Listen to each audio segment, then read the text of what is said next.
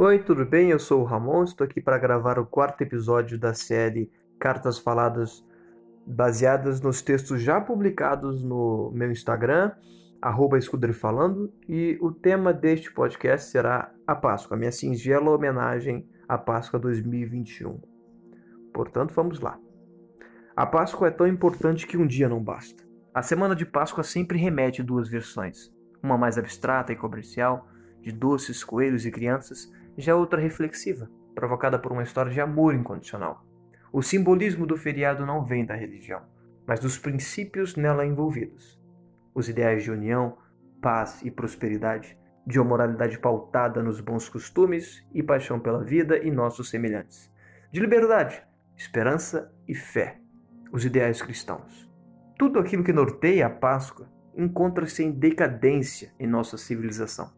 O agravamento da pandemia destacou a enorme e visível rachadura em nosso tecido social. Ainda mais evidentes são as disputas em formato divisivo que a cristandade tem sofrido.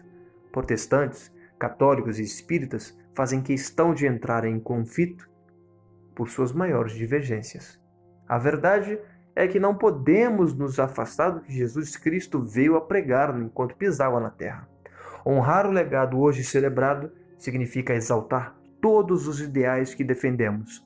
A dissolução desses preceitos aparenta estar longe de acontecer, mas a batalha moral da sociedade está sendo bombardeada com a nova visão nihilista que se instaura em nosso ambiente.